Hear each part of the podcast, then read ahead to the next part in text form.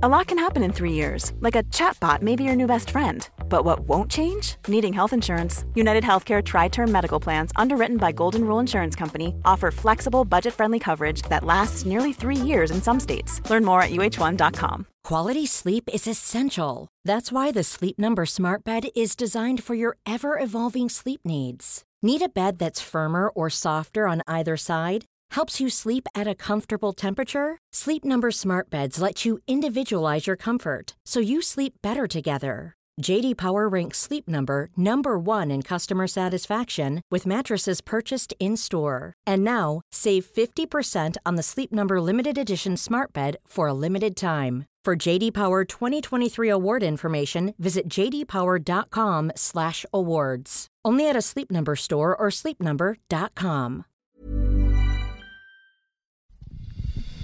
Det här är Bögministeriet, en gravt homosexuell podcast där ni får följa en grupp vänner som fläker ut sina liv i eten. Det handlar absolut inte om sex. Eller jo, det gör det. Men också en hel del om relationer, känslor, drömmar, frustrationer, ja, helt enkelt om våra liv tillsammans. Hjärtligt välkomna! Hej och välkomna till Bögministeriet. Mitt namn är Robin Olsson och jag sitter här med Camilo Martinez Hallå? Och Martin Öberg. Hej hej! Välkomna! Vi, du är ju gäst här idag. Ja, det är jättekul. Straight in från Varberg. Ja, precis. Liksom. En, en lantis i Stockholm. Ja, just det. Och i coronatid. Ja, nej, men jag säger inte till någon att jag är i Stockholm. Nej. För det, det får man inte göra just nu. För att ni, ni, ni är ondskan just nu resten av Sverige. Jag är ledsen att behöva berätta det. här. Eh, Men det är väldigt bra. Det är väldigt mysigt. Och, alltså, det roliga är min, jag pratade med min mamma igår som, som var så här. Hon bara, vad ska du göra? Hur gör vi med jul? Alltså det är så här, Ja. med, Nej, med alltså, det är du är inte välkommen hem.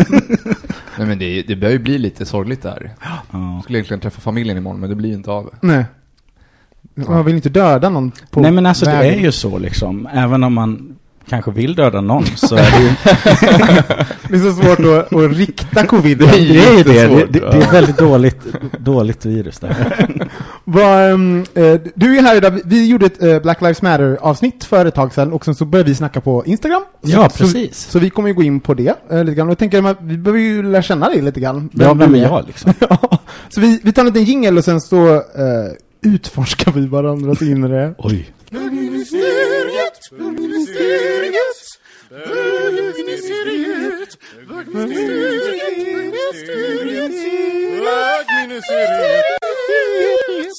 Det är första gången som jag är med som inte dricker vin. Ja. Alltså så, Ja. första gången du, du inte dricker vin. Ja men Punkt. typ, typ.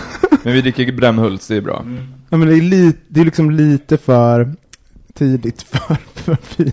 Jag Är- trodde du skulle dricka vin. Jag Tror- trodde jag skulle hitta dig i soffan liksom, med en box men... Det är så här, så här, ligger i boxershorts och egentligen så här, så här nätbrynja. Jo men liksom. han har ju ställt upp för dig. Ja, det är ju liksom nej, men- ganska uppenbart. Jag kom ju in här och liksom kände inte igen mig. Det är faktiskt sant. Jag har, men jag har också gått in i den här, jag vet inte, i den här, liksom den här konstiga tredje fasen av eh, pandemin. Så att jag går ju runt här, förlåt jag är så alkoholiserad at the moment, för att jag har så kvällarna, jag börjar med unn. Du vet att jag är sur på pandemin, så jag, jag bara, nej men, ska jag ta mig ett glas vin? Men när har du inte unnat Nej, dig? Varför jag- skyller- Varför skyller du det på pandemin? Nej men nu är det liksom såhär, typ, Så så här himla fyra dagar i veckan. jag. Så häromdagen var det såhär, jag var full och liksom rensade min garderob. Det har aldrig hänt förut. Jag bara, lalalala, släng den här tröjan. Åh, det låter mysigt. Hur, hur hanterar du den här pandemisituationen? Alltså, jag vet inte om jag hanterar den här pandemin om jag ska vara ärlig. Jag som kollar på alldeles för mycket true crime dokumentärer på Mm. Netflix och är lite konstigt för intresserad. Eh, mm, kan, kan det vara att det är att du vill att någon har haft det, har det värre? Jag förstår att man kan inte gå till någonting som är värre. det kanske är så liksom. Det, är- ja men, jo, men så är är det så här en slags survivors guilt? Ja. Det Shit. kan det faktiskt vara. Ja. Alltså, morbid fascination. Vad, vad, vad, vad har du, för, har du ditt, eh, din konsumtion av så här, eh, populärkultur förändrats på något sätt? Nej, inte alls. Jag har varit besatt av USA-valet det här, det här Ja. året. Men förlåt, det är, Det är ju en Ja. true Alltså, det är crime ju- dokumentär. Jo, jag vet, men, men grejen är det, det är inte bara senaste veckorna. Jag har verkligen lyssnat på varenda avsnitt av USA-podden i över ett år och varit liksom besatt av den. Eh, så det är väl liksom, jag skulle säga mer nyheter och dokumentärer och poddar. ja. Alltså poddar har ju gått på högvarv. Jag lyssnar ju på poddar hela tiden. Jag kan nog hålla med, jag har nog, jag har svårare, alltså, sen pandemin satte igång så är det svårare att gå in i liksom så här. Alltså jag, antingen måste det vara nyheter, nyheter, eller någonting som är helt världsfrånvänt. Alltså det måste Mm. vara någon form av zombie eller drake eller skit. Jag vill inte ha någon sån här, ett drama mellan två. Alltså jag, jag bara, jag, åh, det är för, jag vill inte, eh, jag vill inte se typ så här, livet som pågår som man inte kan vara en del av. Mhm. Jag vill inte se typ vanligt drama liksom. Du, eh, Martin, du, du är ju från eh, eh, en mindre stad. Vill du säga var du kommer ifrån? Vilken? Jag kommer från Varberg. Mm. Eh, ja, en liten stad på västkusten. Kanske den finaste staden på västkusten då, om man ska säga. sälja in det. Va, hur är det, vi, vi har ju sån här, om man ska säga, någon kritik som vi, vi får är ju kanske att vi har liksom ett storstadsperspektiv i våra samtal mycket. Och det är därför vi har rekryterat Mikael Lamberg. Exakt. Gud, man måste fylla någon kvot liksom. Nej, men, och, det, och det kan jag verkligen jag kan tänka på det ibland och jag bara, gud vad vi, alltså man, det, är så, så, och det är väl vårt, eh, vårt jobb också den här podden, att prata om våra egna liv och liksom, så, Mm, så det är svårt om någon av oss hade lajvat småstadsbögar, det varit Här står jag, utanför en korvkiosk. Fast egentligen är vi väl alla från småstäder? Ja, men är Ja. inte alla stockholmare från småstäder? Alltså, Jo. förlåt, men det... Jo. True. Jo. Ja, men Det är väldigt få in, fast Micke är väl, han är ju väl född i Stockholm. Men, men hur är det bögandet i Varberg? Alltså det är underbart. Männen bara står på rad liksom. Nej men alltså det... Och det, det där, jag faktiskt pratade med en kompis om det där om, för ett litet tag sedan bara, just det här om, om hur det är att vara småstadshomo liksom. Mm. Och det är ganska mysigt. Mm. Eh, alltså, det är inte så svårt som man vill alltså, få det framstå liksom. Eh, det är jättelätt att vara öppen på västkusten liksom. Och eh, ja, liksom det som har varit positivt med det liksom, det är ju liksom att man får den här, man, man kan vara liksom eh, sig själv men ändå få liksom den här eh, chilla liksom Mm. attityden. Liksom. Mm. Men men är det, för, för den, jag tänker ju bara så här att, att vara singel och småstadsbög. Mm, Det är för jävligt. Ja men eller hur, för det, är- Ja. det är väl, jag tänk, tänker, bara när jag har bott, och förlåt en sån konstig referens, men bara när jag har bott långt ifrån city, alltså så här, gått ut så här, då, Mm. då, och Grindr, bara, Ja, alltså fast sen, hur gör man? Fast det där är inte så. Alltså, så du, du gör då det, att- nu ska vi förklara liksom för en stockholmare hur man raggar på landet, att du skriver en stor lapp och hänger upp på dörren. och så, så, här, här bor en homo. Och så, så kommer det folk och knackar på liksom. Nej, men eh, singellivet är svårare. Eh, jag brukar ju adoptera dem från Stockholm ner till Varberg då. Just Det brukar vara en bra grej, det har jag gjort med mina ex. Eh, ligga är väldigt lätt. Ja, det är väldigt mycket lättare Ja, än det- i storstäderna. Är det smy, smyg? Så här? Ja men det är nej men grejen är så här, nu är vi så liksom, vi är så upplysta så att nu är nu har, vi har passerat smygstadiet, de har liksom kommit ut och sådär liksom. Nu är det alla de här heteromännen som bara vill testa en gång. Ja, alltså det är jätte, det är underbart. Varberg. Det, det är liksom så här, nedanför min lägenhet så har vi liksom, där det står så här handikappsparkering och så är så här, de som vill ut, ut, utforska sin sexuella. Ni kan ha, ni har 15 minuters parkering här. Det är som ett, ett, en glory hole-symbol. Ja men precis liksom. Alltså jag vet inte hur ni känner, men jag är i alla fall väldigt sugen på att åka ner till Varberg. Du sa precis innan vi började att, att, att det var mycket queer, eh, alltså mycket bögar och sånt nere i Varberg i somras. Jag bara, Ja. den här podden, det kommer vara eh, off the... Alla är välkomna till Varberg. Ja men gud, vad, vad, eh, vad, vad är det utmaningen då att vara småstadsbög? Jag tror att det som är utmaningen med att vara småstadsbög, det skulle nog vara det att det som jag reflekterar mycket om, det är just det att heteronormen är lite starkare på småorterna. Mm. Och då menar jag inte att det är liksom, det kanske det som man tänker så här att eh, i småstadsskildringar när det gäller hbtq-personer så är det alltid våld och hot och sådana saker. Men det som jag kan känna är mest, det är liksom lite ensamma lördagskvällar liksom. Ja. Folk, eh, mina polare och deras barn och sådär, de har liksom haft en tuff vecka. De vill bara liksom ligga i sin soffa Mm. och chilla eh, och inte träffa någon. Och så blir det väldigt mycket och då har man väldigt lite så här liksom. Jag skulle också vilja hänga i en soffa och chilla med Ja. lite folk och då kan det bli lite ensamt. Så jag kan säga att den saken är nog lite, det är nog det som jag kan störa mig lite med. Jag skulle vilja ha mer av det här liksom brunch-hänget på helgerna liksom. Det kan jag sakna Jag med. Ja, eller hur? Vadå, gör inte- Men alltså, nu, nu, nu när du säger det, jag tror, jag tror att det här med ensamheten, det är nog ganska universalt ändå. Jag tror Mm. att, att vara ensambög i Stockholm, då känner man nog sig ännu mer ensam. Ja. Om man inte är en del av liksom, alla de här klickarna som finns, Mm. tyvärr, som kan vara svåra att komma in i. Jag menar, jag har ju fram tills bara några år sedan knappt haft någon homosexuell vän överhuvudtaget. Mm. Det är inte förrän senare år. Och jag menar, att komma, att flytta till Stockholm och inte känna någon och dessutom då kanske vara homosexuell. Då tror jag nog man kan känna sig ensammare än någonsin när man ser hur folk runt omkring en liksom lever värsta communityn typ. Ja, för, men visst, och sen så är det också, alltså jag vet inte, det, det kanske är att jag har gått på det liksom. Jag, jag, går på, jag går på alltid att folk spenderar alldeles för mycket tid på gymmet, men man förstår ju att de bara går dit och tar en selfie. Det är det som, de har en selfie-vägg på Sats liksom. Sen så går folk därifrån liksom. Men det är väl också det att man tror att folk gör så jävla mycket, hänger och har det mysigt tillsammans, men istället så kanske de sitter i samma båt. Ja. så här bara, Jag tror det. Sociala medier Ja. är liksom en falsk... Jag somnade klockan nio igår. jag, var, jag somnade nio i soffan och För så att du var... drack så mycket. Nej. Gud, förlåt, jag trodde... Ja. det stod jättemycket vinflaskor här när jag kom. Ja, det står där Jag skojar bara. De står där. På riktigt, min, min pandemialkoholism är full-blown. Nej men jag somnade klockan nio. Jag, jag kan uppleva det väldigt mycket att, så här, att den här få, alltså, att det händer, att livet händer där borta någonstans. Den är, livet händer, eh, hundra meter härifrån har några jätteskoj och jag sitter här i den här lägenheten. Så, så jag kan känna igen mig i det där. Mm. Och en, en reflektion är också, när jag, alltså jag är så ovillig att hänga med folks familjer. Alltså, vet, jag, har, jag har gjort ett aktivt val, jag vill inte ha några jävla barn, jag vill inte ha en familj. Så att hänga, alltså det är min värsta mardröm att tänka sig att typ, hänga med en familj en lördagkväll. Nej, men jag kan tycka det är mysigt. Alltså med barn menar du? Ja.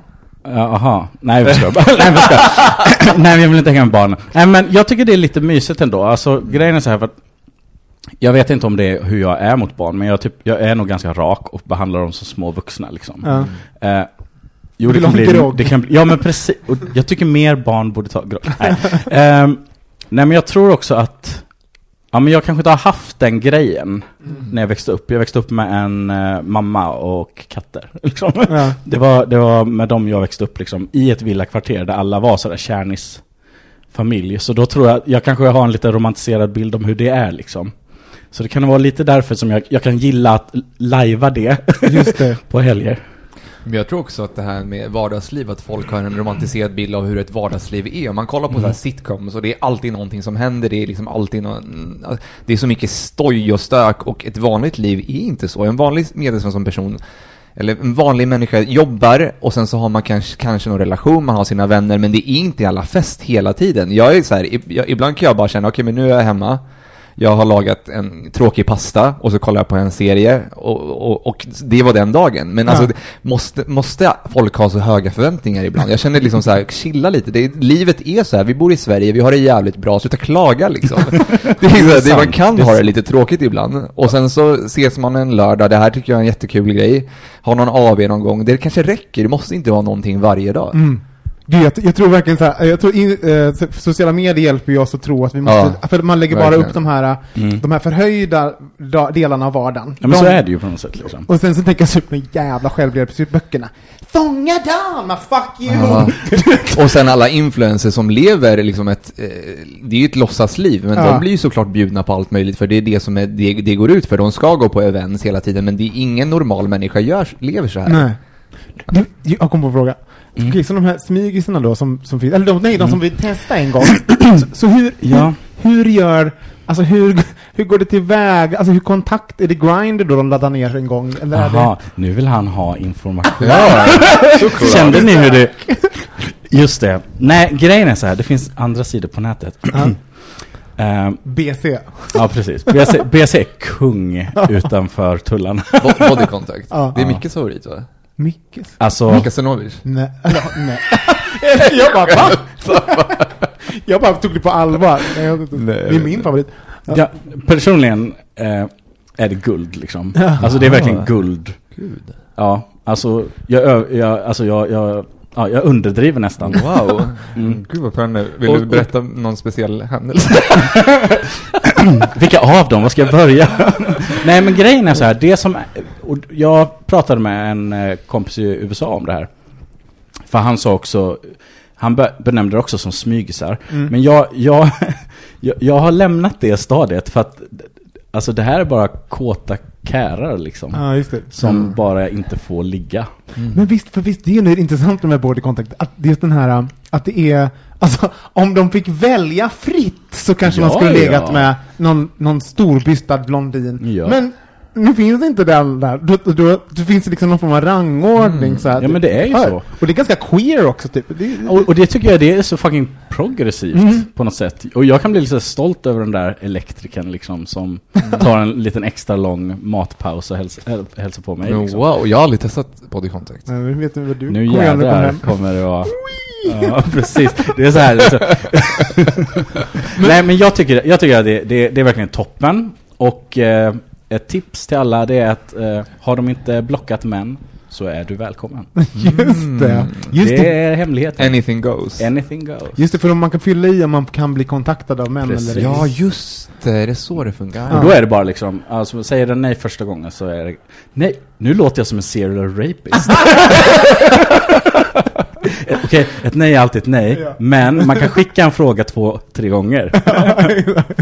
desto senare på kvällen, desto lättare. Ja. och så är det ju. Det är ju speglas väl i Grindr också. Det tror så. jag med. Gaslighting is key. Ja, verkligen.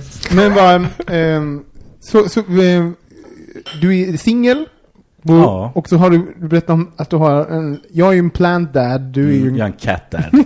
Alltså, Fan, jag är mysigt. crazy cat dad alltså. Vad, hur, vad, för jag tänker så här, katt, min upplevelse, jag har aldrig levt med katt. Min Mm. upplevelse av katter är att de sätter sig på bord och sen puttar de ner saker. Nej, alltså. Nej, de, alltså grejen är så, katter är väldigt smarta. Mm. Så det är ju när de vill ha uppmärksamhet. Och mina katter får uppmärksamhet hela tiden. Ja. Såklart. nej, men... eh, Ja, nej, mina katter får inte vara på bordet. Det vet de. Så att eh, de hoppar inte upp på bordet. Men, Faktiskt. men de bryr sig inte, alltså inte det hela grejen Nej, med men katter. att de katter är inte- extremt intelligenta. De är Ja. helt otroliga. Alltså jag älskar katter. Jag skulle ha en om jag inte... Ja, det har bara inte... Men hur gör du nu till exempel? För jag ser ju det liksom att det blir ett hinder om man ska åka Mm. iväg någonstans. Nej, men då, och då har man jättebra... Oj, Så, sorry. Eh, jag missriktade ja, det gör det inte. Ehm, nej men exakt. Men jag har ju kompisar som eh, flyttar in i min lägenhet. Mm. Det är väl Ah. det som är ganska bra. Alltså jag har en kompis som är singel och bor och jobbar i stan. Mm. Så sa han, ja men då kan jag sova där en natt liksom. Så Mm. då funkar det jättebra. Gött. För det, ja, det, annars blir det ett hinder. Men eh, har man det liksom... Men de är som intressanta djur. Jag, alltså bara att kolla på en katt när den håller på liksom. Mm. Alltså det är så mycket som försiggår. En hund, jag älskar hundar också, Mm. absolut. Men de är så himla needy. En katt kan ju verkligen, om, om, om den tröttnar på en, då går den och gör någonting själv. Och det är liksom, de, de är så självständiga med att en hund är som ett litet barn som ska gå ut och skita hela tiden. Liksom. Det är jätte, jätte eh, jobbigt. Ja, nej men jag är, som sagt jag är, jag är ju verkligen kattmänniska där. Men jag, jag gillar också just det här liksom att, att det finns en slags... Eh, ibland kan man se hur liksom en katt sitter och reflekterar över Mm. någonting liksom. Eh, det kan jag tycka är så fascinerande liksom. Mm. Och samtidigt hur de lär sig saker som liksom öppnar dörrar och liksom hur, hur tydligt de kan markera vad de vill liksom, Mm. och sådana saker. Nej, det, ja. Jag, jag, är, jag, jag, tycker också om katter, det är bara att jag är så, o, jag är så okunnig om Mm. dem. Mm. Men det kanske egentligen, jag har ju kollat på hund faktiskt, men ehm, katt kanske är lättare. Ja, men ja och nej. Men det är ju lättare, för du blir ju inte uppstyrd på dagen på samma sätt. Nej. Men sen får du liksom, fast det kanske hade varit bra liksom. Du kan sitta och dricka vin med en katt. Så det, Det så det är en hemsk bild på man får dem in och dricker vin och somnar klockan nio.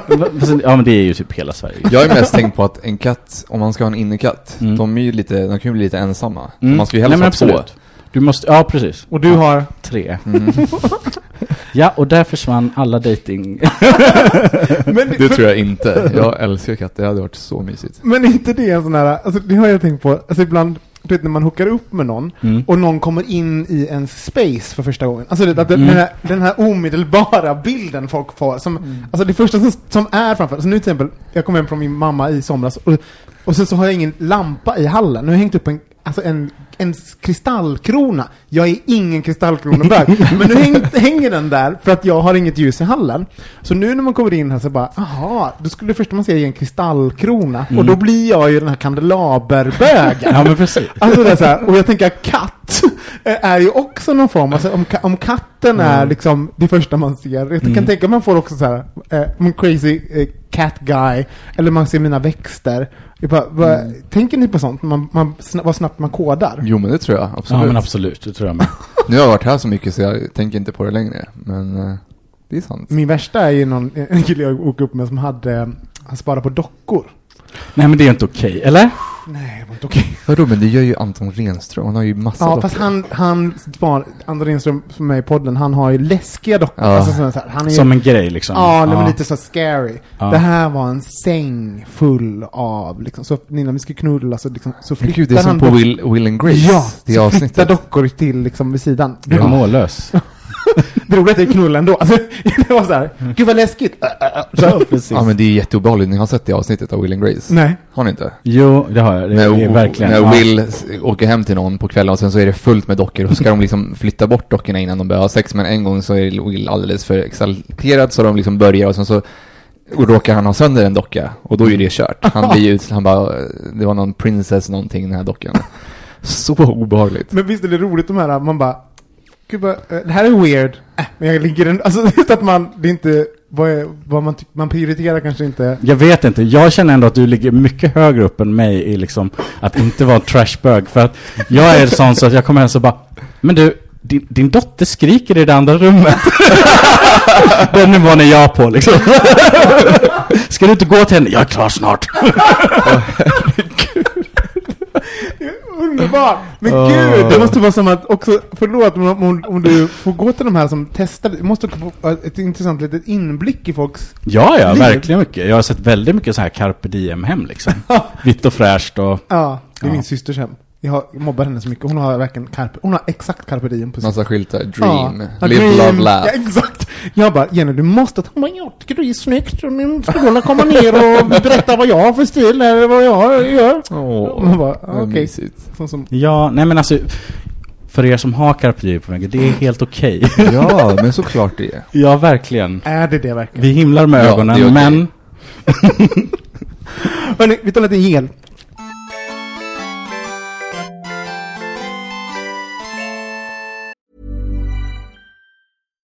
One size fits all seemed like a good idea for clothes Nice dress. Uh, it's a it's a t-shirt. until you tried it on. Same goes for your healthcare. That's why United Healthcare offers a variety of flexible, budget friendly coverage for medical, vision, dental, and more. So, whether you're between jobs, coming off a parent's plan, or even missed open enrollment, you can find the plan that fits you best. Find out more about United Healthcare coverage at uh1.com. That's uh1.com. Ever catch yourself eating the same flavorless dinner three days in a row? Dreaming of something better? Well, HelloFresh is your guilt free dream come true, baby. It's me, Gigi Palmer. Let's wake up those taste buds with hot, juicy pecan crusted chicken or garlic butter shrimp scampi. Mm. Hello Fresh. Stop dreaming of all the delicious possibilities and dig in at HelloFresh.com. Let's get this dinner party started. Quality sleep is essential. That's why the Sleep Number Smart Bed is designed for your ever evolving sleep needs. Need a bed that's firmer or softer on either side? Helps you sleep at a comfortable temperature? Sleep Number Smart Beds let you individualize your comfort so you sleep better together. JD Power ranks Sleep Number number 1 in customer satisfaction with mattresses purchased in-store. And now, save 50% on the Sleep Number limited edition Smart Bed for a limited time. For JD Power 2023 award information, visit jdpower.com/awards. Only at a Sleep Number store or sleepnumber.com.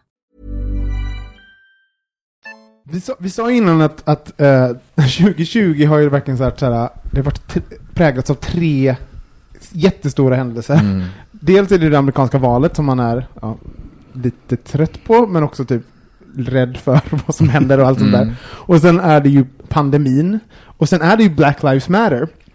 Ja, men verkligen. Och jag tänker så här, hur har det här året varit för dig, Martin? det är den frågan så här, hur har 2020 varit för en liksom? Mm. Ehm, alltså jag tror att jag jag är nog, jag är, jag, jag ler och sitter upp och har kammat håret lite grann. Mm. Men jag är nog, jag är nog helt slut Mm. faktiskt. Alltså känslomässigt och emotionellt så är jag helt söndrig liksom. Mm. Jag känner att jag kommer behöva liksom flera år liksom bara för att hila det här. Det har varit så otroligt känslomässig berg och dalbana liksom. Mm. Hela tiden när du sätter på tvn eller när du kollar liksom på telefonen överhuvudtaget liksom. Så är det så himla mycket känslor. Mm. Eh, för att Alltså förr i tiden så antar jag att du kanske inte brydde dig så mycket vad som hände i andra länder och sådana saker. Kanske att du inte kunde relatera till det och sådana saker. Men många av de här människorna är ju liksom Starfriends. Alltså, jag vet inte om ni vet det uttrycket. Alltså Nej. typ internetvänner liksom. Ja. Ja, alltså man har aldrig träffats men fortfarande så vet de mycket Mm. mer än vad Ja, jag har många sådana. Mm. Ja. Ja, men jag har också det liksom. Och många av dem bor i USA och många av dem är svarta homosexuella personer. Så det har varit väldigt känslomässigt för att jag tänker på hur deras liv är och jag tänker på hur mitt liv är. Och hur det ser ut i Europa och det är liksom... Eh, alltså man är, jag är trött.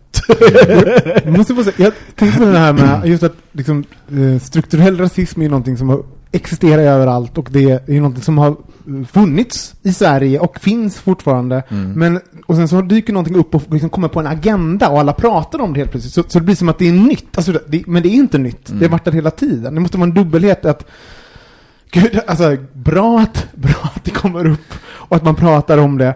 Men också typ, vad Fast det- exhausting måste det vara. Men verkligen, men det är ju det som har det har blivit, det har ju kulminerat i år. Jag menar, Black Lives Matter har ju funnits sedan 2013. Exakt.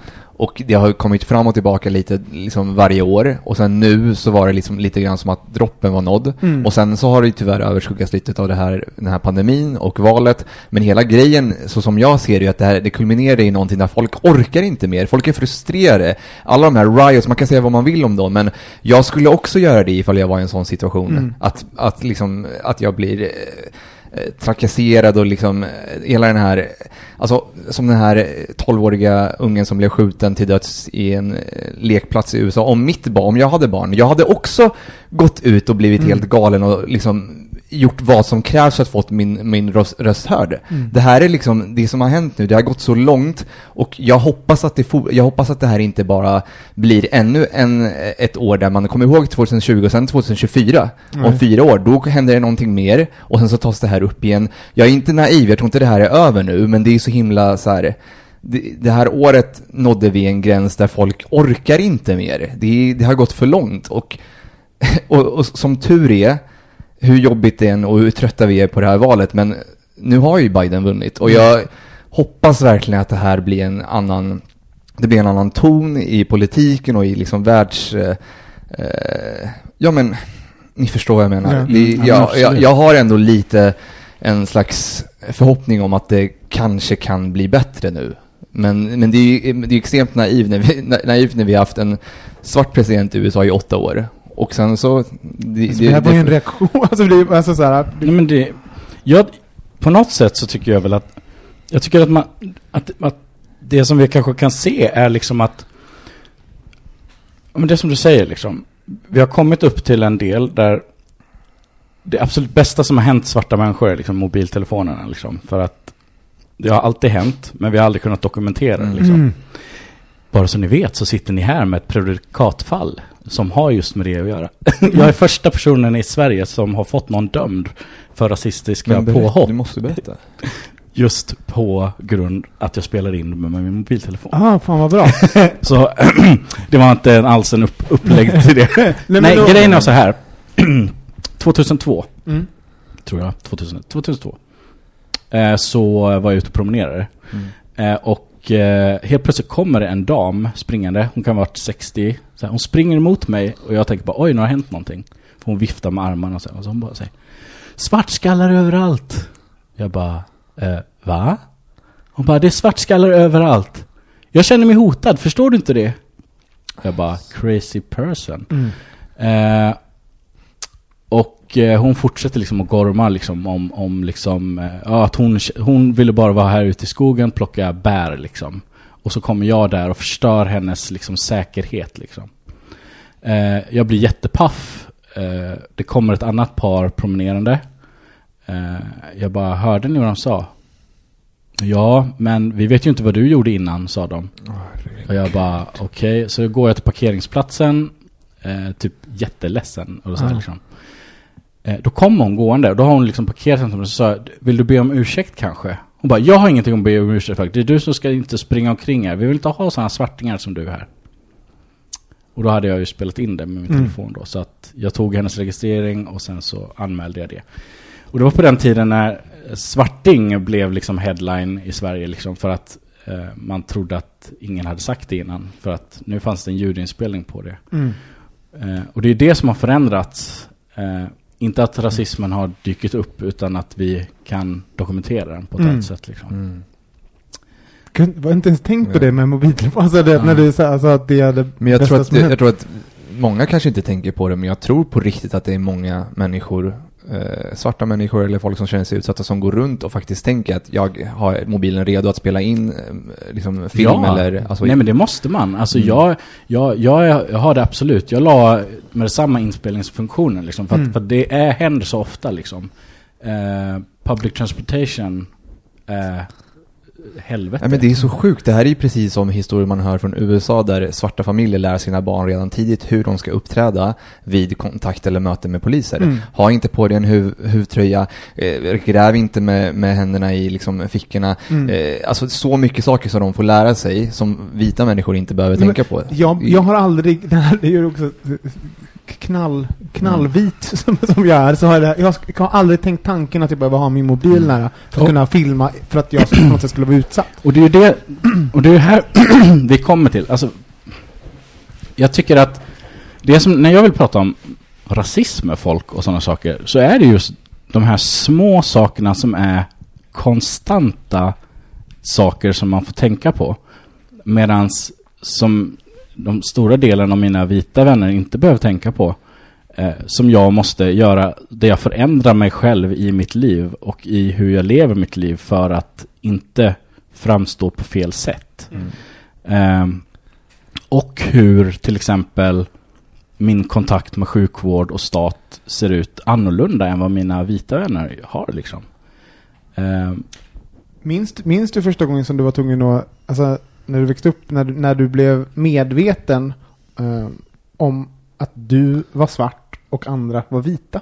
Ja, nej men och det kommer ju, det kommer ju så otroligt tidigt. Ja. Det är inte så liksom, alltså det, det, den skillnaden görs ju upp liksom riktigt från början. Ehm, alltså den är ju innan skolgången börjar så vet du ju liksom att du är annorlunda. Eh, på det sättet att du liksom sticker ut på ett sätt liksom. Som gör att du... Sen så har man ju liksom i efterhand kunnat kanske spåra till där jag liksom har blivit behandlad på ett dåligt sätt som barn. Eh, och där jag inte kanske kan förstå vad som blev fel. Men nu i efterhand kan man förstå att det kanske var någon person som inte liksom eh, tyckte att min ras var bra liksom. Mm. Eh, som barn fick man ju, alltså jag, jag är ju adopterad då, så jag är ju, man kan säga så, jag är vit kulturell inuti och mörk på utsidan, vilket gör att jag är, lever som otroligt klyvd människa. Mm. För att jag tror att jag har alla privilegier som en vit person har. Eh, nu vet jag att det är jättemånga människor som hatar det ordet privilegier, men det, jag försöker säga är att jag kan förklara riktigt hur jag tänker. Mm. När jag tänker på privilegier så är det egentligen så ett, ett sak som man inte tänker på. Till exempel som idag när jag steg upp så ja, jag gick, borstade tänderna, tog hissen ner, satte mig i matsalen, eh, käkade, kollade på klockan, ja, planerade att gå till min bil liksom. Det var liksom min dag. Det innebär ju att för att jag har ett jättestort privilegium mot någon som är blind.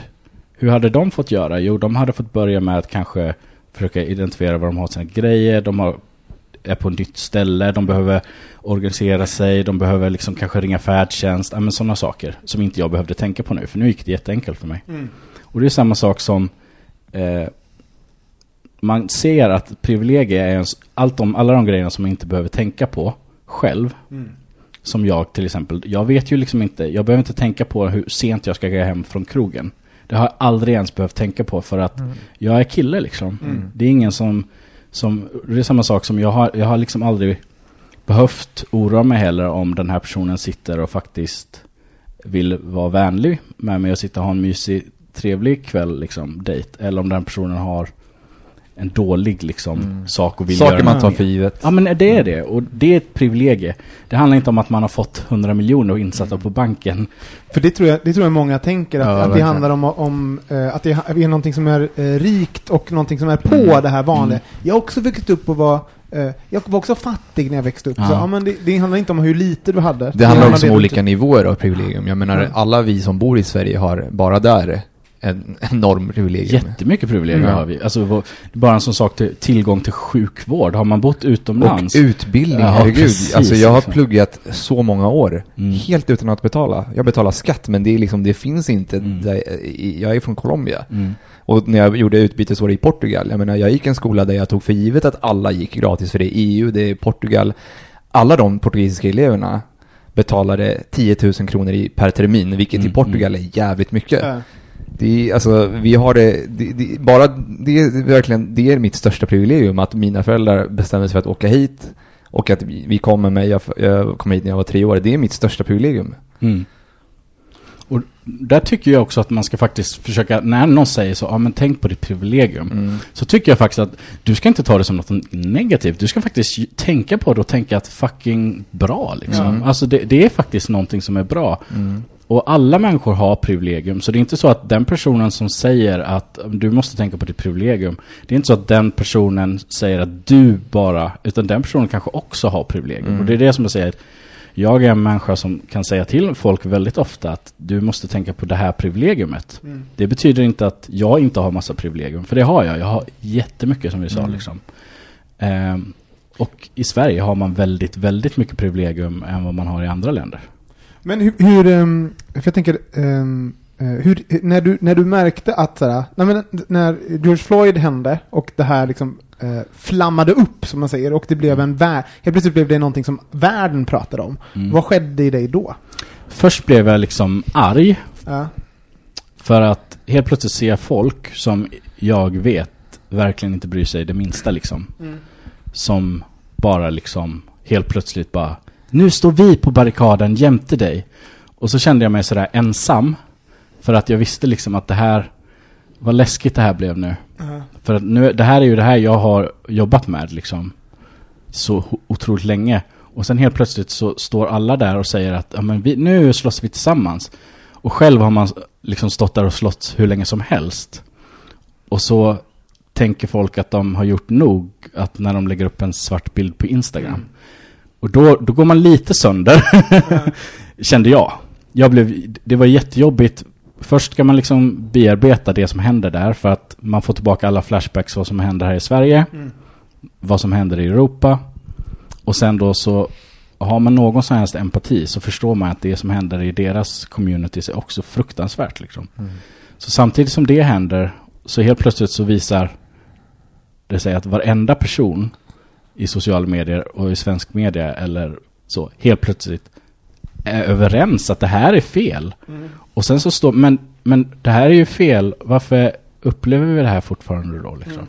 Så man blir ju väldigt så här hur ska jag känna nu? Va, vad händer nu liksom? Mm. Det måste vara så himla, det måste vara så himla, himla dubbelt. Alltså en konstig, en sån konstig grej. För, också, för engagemang är också energi. Ja. Och energi är någonting som, man, som liksom landar i en. Eh, och om man då, om det är energi kring någonting som faktiskt kan vara kopplat till trauma. Mm. Alltså, och sen helt plötsligt är det kanske förövare som, så, som kanske behandlat en illa. Alltså, Jag kan verkligen förstå att det måste varit jävlar en dubbel upplevelse. Mm.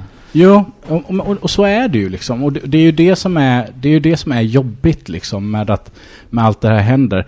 Jag, det som var, det som någonting som var det jobbigaste som vi benämnde lite här innan, det är ju det här med polisen liksom. Mm. För vi har sån, i Sverige har vi så jädra underbar liksom Beck poliskänsla. Just Det är Bill och Bull, eller vad heter, vad heter de i Ja. Pippi Långstrump? Kling och klang. Kling och Klang. Ja. Helylle-poliserna. Ja, som är så här underbara. Mm. Jag är ändå som sagt var väldigt vit på insidan så jag har alltid liksom bara ja men polisen behövs, polisen ska vara här nu. Mm. Och sen så har det typ reflekterar jag över de upplevelser som jag har med polisen. Mm. Så är de faktiskt fruktansvärda. Ehm, Mm. Och extremt rasistiska. Ja. Och därför så blir det så himla dubbelt när liksom intervjuerna som sker så pratar man att det här är ett USA-problem. Det. Det här är ingenting som sker i Europa eller i Sverige skulle det aldrig vara så liksom. Mm. När man säger sådana saker då blir det också så här att men du, vi har sagt tvärtom ganska länge. Eh, Det hade varit schysst om ni hörde med oss först liksom. För det måste ju vara så här, jag tänker att man, alltså det som hände i USA är, det är ju, det är ju, det är ju inte, det är ju inte kopierbart, men det finns, alltså, det- det här upplever jag också så här, jag, eh, jag, kom, jag är inte rasist, men jag är ju en del av, ett, eh, av strukturell rasism. Så att jag har ju Mm. rasistiskt, eh, det finns, jag har ju rasistiskt beteende, för att det är jag kodad av, av samhället tänker jag. Och där tror, Eh, och jag tänker inte, och polisen, det måste ju också så här, som, har, som sitter på makt, eller alla typer av så här, maktinstitutioner Mm. egentligen, är ju också ehm, delar av det här. Ehm, ja, men så, så att även om vi inte har samma problematiska eh, polisstat som det nästan är i USA, Mm. så har det, måste vi ha andra eh, problem här i Sverige. ja, ja. Och vi har ju, vi har ju liksom svarta som har dött i polisvåld i Sverige. Det är bara det att man liksom på något sätt så sopar man det under mattan liksom på något. Det är inte liksom en blåögd blond tjej som har råkat illa ut liksom. Utan det kan vara någon som har lite knackig svenska liksom. Eller liksom påbrå från någon annanstans. Och då är det inte head news på samma sätt. Och det är väl det som har varit i USA också. Mm. Många i USA är ju helt chockade också över vad har hänt. Och det är lite så jag känner att det liksom kanske är en del, jag brukar alltid säga det att problemet med rasism det är att vita människor tror att det handlar om Bard liksom. Mm. Medan jag säger att det handlar om min bästa kompis. Mm. Mm. Alltså, Hur menar du då? jo, vi, det bästa som finns det är typ när folk ska liksom, ja men det är Jimmy Åkesson, shit vad han är rasistisk, han står där och han, han predikar de här onda sakerna och kolla, hörde du vad Bard sa nu? Han är ju helt crazy, du vet det där liksom. Det är inte min vardag, det är nästan ingen mörkhyad persons vardag, det där. Vi vet om att de är symboler och att de driver eh, saker som är fruktansvärda. Men för mig i mitt liv så är det min arbetsplats, Mm. mina vänner och min familj. Och hur de, hur vita de är, hur, mycket de är inne i ett rasistiskt system som gör att de beter sig rasistiskt. Mm. Mm. På ett sätt som inte är att de står och heilar till frukosten liksom. Utan att de har kanske saker som gör att de går på vissa olika stereotypa saker. Att de kanske inte förstår saker som jag går igenom. Men ett, Vilket- ett djupt rotat strukturellt beteende. Absolut liksom. Och det är det som är det största problemet och det är det problemet som man vill liksom att folk ska ta tag i liksom. Mm. En fråga, för, för, för, för det här ehm, eh, det här tangerar ju också så här, eh, ehm, att man, eh, om man, om man men jag tänker att dina vänner tänker att de, de känner dig och att de förstår dig och däremot, och därför kanske de har, eh, eh, alltså i, i att vara nära dig och eh, vuxit upp med dig, din familj och så, så tänker de att de ändå, eh, att de förstår eh, och att de har kunskap. Mm. Eh, och, och där i finns liksom någon form av problem. För, eller, Jättebra. Ett jättestor Mm. insikt faktiskt. Alltså verkligen. För det är nog där jag skulle säga att spiken sitter Ja. mest för mig. Och det är samma sak som att där blir också de största konflikterna. För att jag tar faktiskt inte och rättar till min Mm. killpolare när vi är ute och han bara, ah, men ska vi inte bara in till... Jag, jag springer och köper sig på turk, turklivsen här borta. mm. Ja. Och så ska jag eh, reflektera över om jag ska ta den här diskussionen om varför vi faktiskt inte underminerar en vanlig företagare som säljer alla varor som Mm. fucking ICA gör liksom. Mm. Men varför han ska bli benämnd av någonting som antagligen inte är hans etnicitet. Och Ja. Martin, du är så tråkig. Ska du... Åh, du fattar ju vad jag menar. Ja, alltså du fattar vad jag menar är en sån här... Det är så här, det bara... Men det är en nonchalans som finns. Där liksom, människor tar sig en svrihet i någon, som ger sig uttryck i någon slags nonchalans. De menar ju ingenting illa när de säger så här. Men det är, det är, det är jätte, jätte svårt det här. För det är ingenting som bara kommer att gå över så här. Men det kommer ta ett tag. Men det, det krävs ändå att man påpekar det ibland kanske. Ja. Men, det- men det är där som jag, jag känner att jag blir alltid djävulen liksom. mm. Och det är där, och det blir också en brygga, alltså det blir ju det som blir det jobbiga. Det blir en ravin mellan mig och mina närmaste vänner och min Mm. familj. För att jag måste alltid ta det när jag vet att de borde veta bättre eller att de kan ta det med sina. Men det är som att liksom, Du måste representera, du måste vara den som säger jag till. måste och- vara det hela tiden liksom. Och jag, där, där kan man ju känna liksom att, att eh, när man hänger med mycket homofolk och sådana saker, att det skulle vara lättare liksom. Mm. Men det, det, det är fan värre ibland. Jag undrar, för en av frågorna jag skrev ner till dig var verkligen så här, för jag tror, jag tror att många i en minoritet, alltså som, som själv tillhör en minoritet eller, eh, och står utanför en norm, att man tänker att man har större empati och förståelse för andra personer i utsatta grupper och så. Men, men tittar man på, jag bara, tänk det som hur tonen var bara för några år sedan på Grindr och det var ju, var det, no, no blacks, no Ja, ja, ja. eh, fem, no asians och all, allt det här. och vi har haft, man har liksom en, eh, jag tror att med eh, det är så män, alltså, det, eh, jag tror inte på så här utopier. Alla, alla, allt, människan är liksom the other. Alltså man folk håller på Mm. sådär för att folk vill ha någon gemensam fiende. Alltså det är bara någon sån här, typ, jag vet inte, jag, eh, men, och det är, så, det är så det är, men så är så, bögar är inte så jävla empatiska. Nej, nej, nej. Så, bara, Nej. så hur har det varit att vara en svart bög? Alltså det är, det är verkligen fruktansvärt jobbigt, måste jag säga. Och på så många grejer. Och nu kommer det äntligen komma mycket prat om snoppar igen. För det här är någonting som vita verkligen älskar och fantiserar om. Så är det den här mörka kuken som du gör med där inne. Just det. Den har väldigt mycket liksom, alltså det är verkligen så ska man prata om. Jag kan få hur mycket som helst på Grindr och sånt så bara, åh Ja. visa din mörka kuk. Din svarta kuk, jag har alltid velat ha svart kuk. Jag bara, jaha. Vad kul för dig, för jag har alltid drömt om att få en rå kycklingfärgad kuk. Ja. Nej men ni fattar liksom, Ja. Jag fattar inte grejen alls liksom. Nej men just det, blir- du blir, du blir sexualiserad på grund Alltså hela tiden så är det det liksom.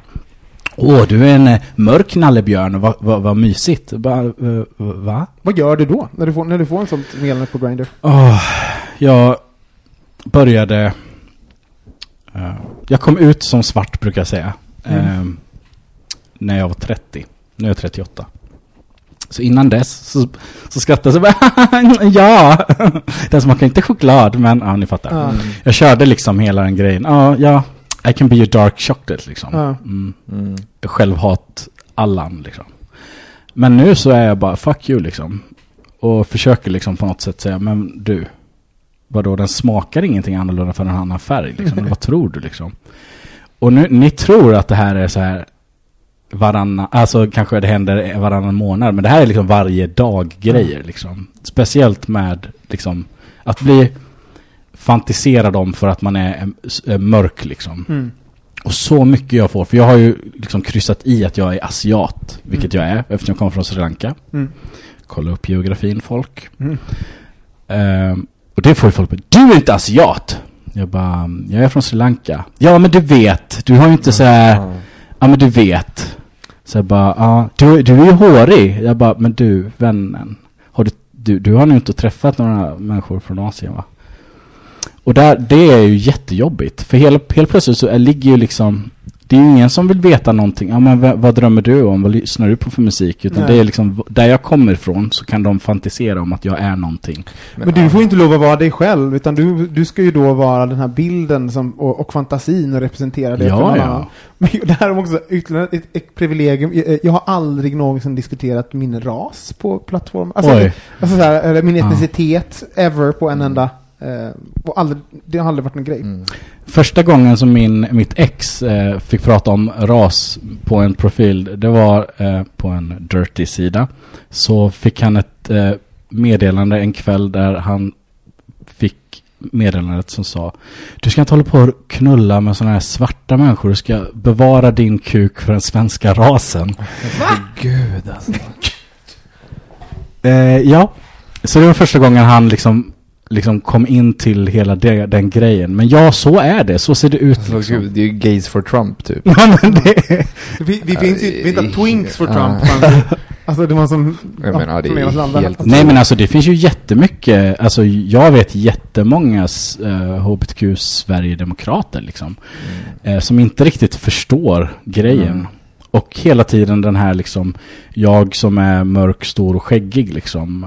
Du som också har skägg. Det vet vi ju hur farligt Mm. det är. Den symbolen Ja, är ju herregud, farlig. det är ju hur mycket som helst. Åh, är du från Mellanöstern eller är du Mm. latin? Wow, alltså det är, det är ju väldigt vanligt. Men jag tror Ja. att hela den här exotifieringen som finns i gaykulturen, den är också på ett sätt, så är det liksom de här människorna som till exempel exotifierar svarta, Mm. de skulle ju aldrig påstå att de är rasister, de skulle säga Nej, att nej. jag älskar ju svarta. Ja. Det- Exakt. Det, det, det, jag ser ju dem som det, liksom det ultimata, men de förstår ju inte problematiken i deras sätt att liksom Nej, nej, alltså. på det här sättet. Det är helt sjukt. Det är jätte, jätte, det, är därför det här inte är någonting som kommer gå över bara på några år. Nej, och det är samma sak som jag önskar att vita kunde ha samma dualitet i sig och förstå hur det känns som att, att vilja vara ett a piece of meat Ja. och verkligen bli ett piece of meat. För det är så fucking kluvet i sig. Jag, jag, jag, tänkte- precis fråga det, för, bara- för den där också, förlåt men eh, det är också, kan ju också, det måste ju vara att kunna eh, eh, optimera och använda sig av det här, för man bara, uppenbarligen så är det laddat för folk, så att det också så här, jag bara,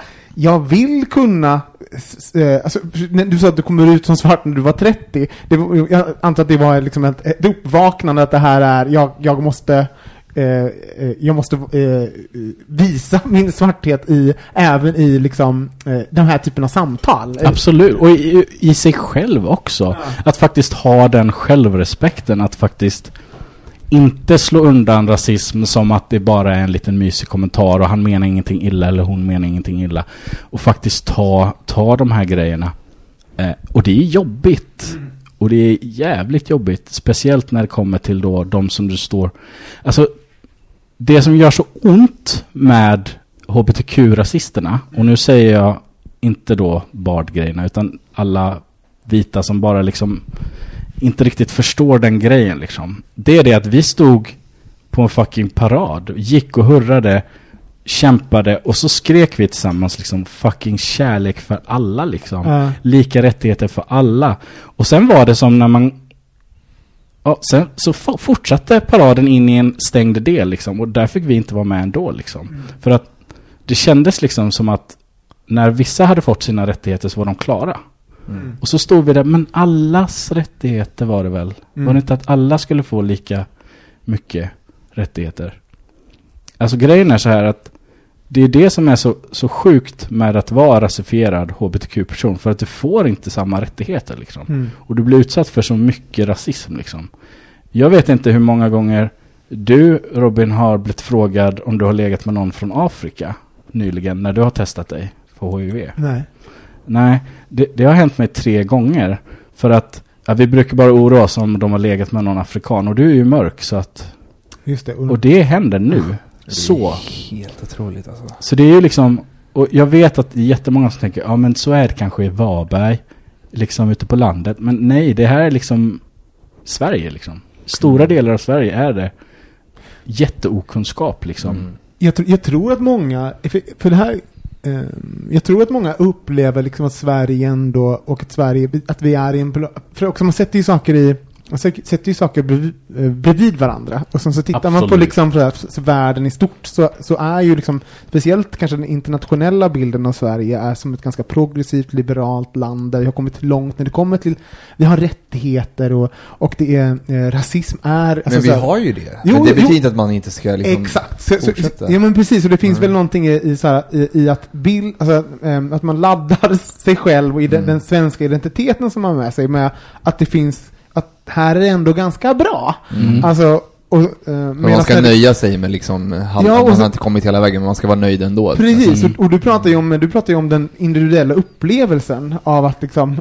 vara en, eh, eh, vara en svart person i Sverige och med, eh, så att det är bara klu, klurigt också. Det är, och det är klurigt, men det är därför vi måste prata. Och, och det är också därför som hbtq-människor inte kan slå undan det här. När Silvana Envam sa det här är viktigt för mig om rasismen på QX-galan så blev Mm. hon liksom hånad. Mm. Alltså otroligt hånad för varför ska hon hålla på och prata om sånt där jobbigt? För det är ju Mm. liksom inte... Här har- pratar vi böggrejer. Ja. Men tänk om böggrejerna ligger väldigt nära liksom. Ja. Det är ju så. Alltså det finns ju liksom saker som, som liksom som blir problematiska där ute. Jag har jättemånga, jag som har jobbat med sexuell hälsa och sådana saker, jag har jättemånga rasifierade mörka män som är jätte obekväma för de får höra hela tiden att de har små penisar för man förutsätter att en en stor svart man har alltid en stor kuk. För Mm. det, det är ju så det är liksom. Mm. Rasism finns i porren, det vet vi ju. Ja. Liksom. Interracial måste det heta om jag ska få vara med. Liksom, alltså, det, det, det ligger liksom så, så otroligt nära. Mm. Och där är samma sak igen. Så fort vi säger någonting så blir det jobbig stämning. Vi vill inte att det ska vara poliser där för de, i Pride-paraden för att det blir jättejobbigt för oss. Mm.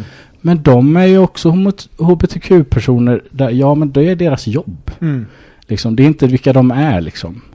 Du kan inte både rädda mig och förtrycka mig. Mm. Det, jag, jag vill ha, jag vill, jag, jag vill kunna vara mig själv och hylla kärlek liksom där. Och jag Mm. tycker att det blir obehagligt när de personerna som brukar förtrycka mig också är där. Mm. Om någon säger det så måste vi i alla fall sätta oss ner och lyssna på de personerna som säger det. Det blir jättekonstigt när, när till exempel de personerna som eh, jobbar och slåss för att Sverige inte ska utvisa dem för att de inte kan bevisa sin hom- homosexualitet. Ja. Vem fan nu som ska kunna bevisa sin homosexualitet? Ehm, när de personerna sen blir hämtade av samma personer Mm. och körda till flygplatsen av de som går i Pride-paraden. Mm. Det blir problematiskt. Mm. och om ni undrar varför jag tog upp just den grejen så är det så att det är väldigt det är väldigt svårt liksom att känna att man har sina med sig liksom. Mm. För så fort det blir någonting som, som kommer med så varför ska ni blanda in ras med det här liksom? Mm. Jo men det är för att det finns en jättestor problematik att vara två minoriteter. Mm. Det är fucking jobbigt att vara en minoritet. Att vara två minoriteter är jättejobbigt. Och då ska vi prata om de som kanske har ännu mer. Alltså som transpersoner då. Som är Mm. tre minoriteter. Alltså, vi måste faktiskt se att det finns folk som behöver stöttning. Mm. Och nu när vi har fått det så mycket bättre. Så måste vi hjälpa dem liksom. Hur ska man göra då? För jag, jag tror att man, ehm, jag tror att man som vit person så, ehm, eh, och som ehm, eh, så kan det ibland vara förvirrande att man vet, eh, eh, dels så tror jag att man eh, eh nu finns det energi i det här samtalet och det, i världen och sånt, i och med Black Lives Matter-rörelsen som är på allas läppar mer än vad det varit innan. Så jag, vet, eh, så jag tror att må, eh, många, alltså man såg ju delade så extremt mycket på hur man är en allierad och så. Mm. Men det var oftast väldigt mycket ute, ja, men jag upplevde mycket att det var ganska, ett ganska amerikanskt perspektiv. Mm. Och, eh, och, och när det blev så här praktik, praktiskt så, eh, och det är amerikanskt, då, då är det inte, kanske inte riktigt samma uh, upplevelse. Hur, hur tycker du man ska vara som allierad? Jag tycker att, för det första så, vi har alltid haft, det man kan börja med, och det, det här är en sån konstig grej att det inte är så redan. Det är en, när man beskriver svenskar, så tycker jag att vilken håla du än är i Sverige, när du ska beskriva svenskar så går du till ditt närmaste Espresso House, not a sponsor. För jag brukar säga det att om du, om du tar dina stockbilder på Espresso House så får du hela Sverige liksom. Uh, Det är en sån grej som jag kör med alltid liksom. Mm. Jag har skrivit till otaliga kommuner om det här. Att eh, ni kan inte liksom, så här ser inte min kommun ut. Nej. Jag känner inte igen alla de här blonda, blåögda människorna. För så ser det inte ut i min kommun. mm. Visa den riktiga kommunen. Så alltså, det är så det funkar liksom. Representation i liksom bilder och... Representation är jätteviktigt. Mm. Alltså att man, man kan skoja om det liksom och säga så, men det enda som jag hade sett liksom när jag växte upp, det var liksom att som svart hbtq-person så är det liksom hatbrott liksom. Det är Mm. det som väntar mig. Mm. Jag får aids eller så är det hatbrott Mm. liksom. Eh, Muntert. Ja, verkligen. Och vi kan säga så här att nej men vi är inte rasistiska men vita människor har en tendens att se folk där det är vita människor på framsidan av posten liksom. Så det är jättemånga hbtq-personer som aldrig ens har sett Moonlight även om den liksom var jättestor liksom och, och visar någonting väldigt vackert. Så kommer den aldrig få lika gjort stort genomslag som om det hade varit vita i den liksom. Och där kan man reflektera lite över det. Om man börjar reflektera över folk med färg Mm. och folk med hbtq så kanske man kan börja liksom se så, ja men hur ser det ut på mitt jobb kanske? Mm. Mm. Är det bara vita människor här så kan man fråga sig bara, "Ah, varför är det så? Mm. Jo men kanske är det så för att man kanske anställer folk i sin egen avbild liksom. Mm. Alltså om jag är en vit heterosexuell man då anställer jag nog kanske helst vita heterosexuella män liksom. Mm. det är ganska långt för en vit heterosexuell man att liksom gå till att alltså anställa en, en eh, rasifierad eh, queer-person. Jag Liksom. kanske tycker det är läskigt också, alltså, alltså det, för det är, så, det är så långt bort ifrån dem själva, alltså så att de, det blir en läskig grej att göra. Ja, och samtidigt så är det också så att man kanske också sätter att man tänker att ja, där kulturskillnaden är så stor där så att den passar inte in i vår kultur, det. även om den personen Alltså, är jag tycker det du säger nu är jätteintressant. Ja. Det är ju verkligen... Och där, där är det är ju liksom en sån här rasism. Någon tänker så här bara, ja men shit alltså. Och det, det är liksom, det är så himla långt borta från det här som vi vill ha på det här företaget liksom. Mm. Och jag menar, jag har suttit på fina byråer liksom. Där man pratar om de här värdeorden. Mm. Och sen så är det liksom kloner av fucking varandra som går omkring där. Du, jag, jag, har så, jag, har mycket, jag har jobbat mycket på produktionsbolag och sånt, och exakt det där. Och Ja. även att man har jobbat med så här tv-program och sånt som kanske har tagit upp eh, Mm. alltså så här, eh, minoritetsgrupper och liknande. Sen tittar man sig om, så är det, eh, alla är stöpta i samma form. Mm. Och jag tror, tror den här, eh, nej men den där, eh, det, som, det, det här med att anställa i eh, den närmaste, alltså, gud, jag, jag tror verkligen det är ett sånt himla, och himla stort problem. Och att när man rekryterar, och för du är inne på så här nörderi här, men jag tror också att det, det finns ju någonting i eh, eh, allt är inte lätt. Alltså så här, för, för jag vet jag har varit på eh, företag där man har eh, där man har gjort en ansträngning. Nu ska vi säga diversifiering, mångfald. Och sen så går den då, och sen så slutar de personerna som har Mm. rekryterats. För, det är för, att, för att, att anställa folk, det är, inte, eh, det är inte där, det är ju det strukturella i, och att Mm. kunna ta ha- hand om folk från, eh, eh, alltså att, eh, att kunna tillhandahålla, ha, skapa miljöer, trygga miljöer för folk eh, från olika bakgrund. Mm. Men de miljöerna finns inte, så folk slutar.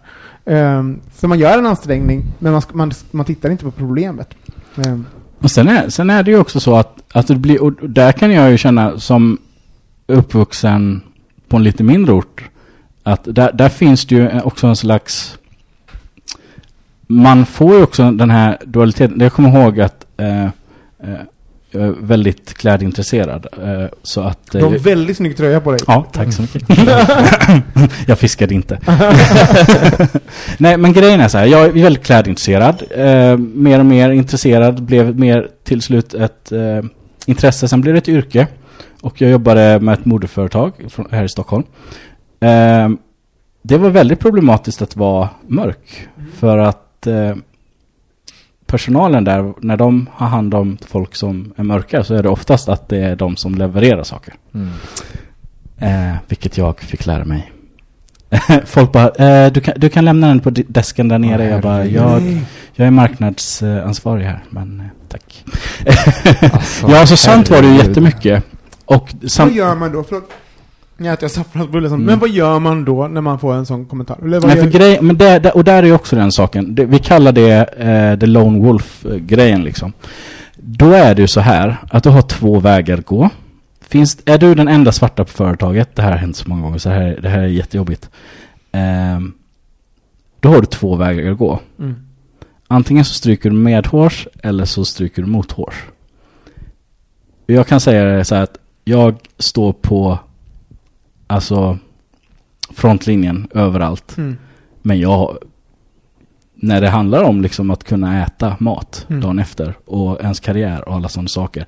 Då börjar man liksom hugga på sig själv. Mm. Och det, det är så jävla jobbigt. För man, jag kan förbi se så mycket saker i karriärens Mm. som jag har liksom, ja men jag, där skulle jag nog liksom, vad fan, vad fan fick jag göra där egentligen? Då måste liksom? du liksom göra ett val mellan typ sin karriär Ah, och vara en, mm. beha- vara en beha- behagfull person. Ja, Eller, eh, eller liksom...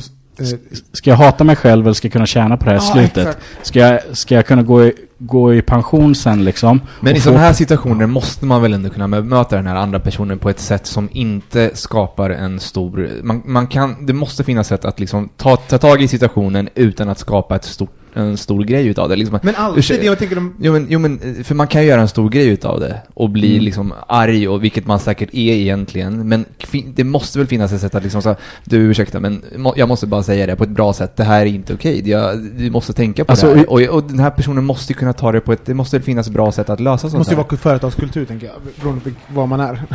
Ja, men, men grejen är när du är själv i den grejen, då Mm. blir du så fucking utsatt Ja. just. Alltså hade man varit flera så kunde man dela upp dem lite grann, du vet så här Mm. liksom. Plus att man kan ha varandras stöd. Men när du är den enda rasifierare på en arbetsplats, då blir du den personen som också folk vill prata ras med, Mm. de vill prata om hur det är. Och de vill fortfarande också visa att de inte är rasister, vilket är den största... Det är, det är viktigare för vita människor att, att, att, att säga att de inte är rasister än, än att faktiskt bete sig orasistiskt. Liksom. Ja. Och det, det, är, det är problematiskt. Det är inte det är väldigt få personer som går runt och säger så här: Jag är rasist! Alltså det, jag har jag aldrig träffat någon som vars identitet är rasist. Däremot har man ju eh, och, och, sett väldigt mycket rasistiskt beteende och varit en del av det. Ja men Ja. de anser ju sig inte vara rasister, det är ju bara att kolla på SD. De anser ju att de inte är rasister. Nej men det är ju för att vi har, att vi har gjort Hitlergrejen liksom. Alltså du kan inte tävla med den snubben och därför så är man inte rasist. Men alltså gråskalan är så fucking stor liksom. Och det är som jag säger, du behöver inte vara rasist för att göra rasistiska saker. Det är det som faktiskt kallas systematisk rasism. Mm. Det är att det är så väl inbyggt i ett syste- system så att vi gör det på automatik. Vilket innebär att jag som mörk också gör rasistiska saker. Mm. Alltså det är ju det som är hela grejen. Det är en folla och man måste reflektera det över hela tiden Mm. liksom om det. Jag, jag hade faktiskt en... ehm, ehm, nej men, för, för, exakt, för det finns ju också någon sån sak att man blir, när man blir called out på ett rasistiskt beteende, eller, så, eller att man, en- man kanske har... ehm, eh, till exempel, jag gjorde en sak på, på jobbet, här, att jag hade, eh, han, ehm, ska, hur ska jag säga där utan att, utan att hänga ut folk som inte vill vara med i en podd. Jag skulle uttala ett namn, alltså för första gången, som jag hade läst flera gånger.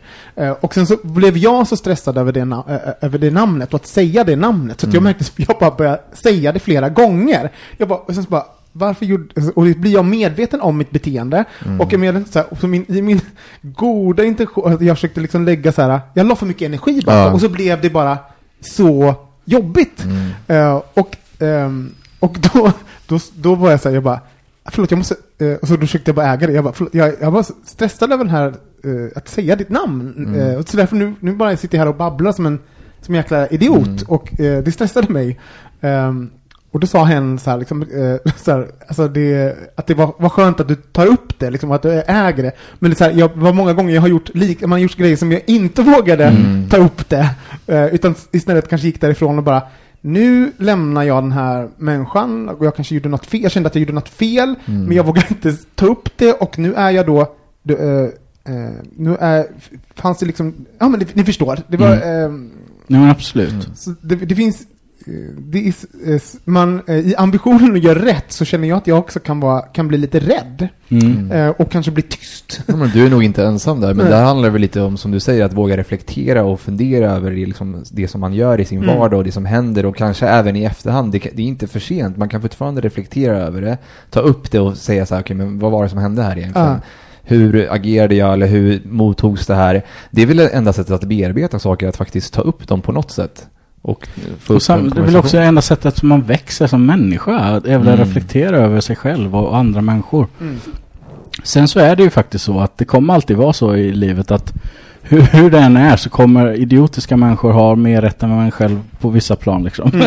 det är så. Alltså, vissa saker låter totalt galna när man hör dem första gången. Men sen så när man börjar tänka mer och mer på det så, så kanske man förstår liksom. Mm.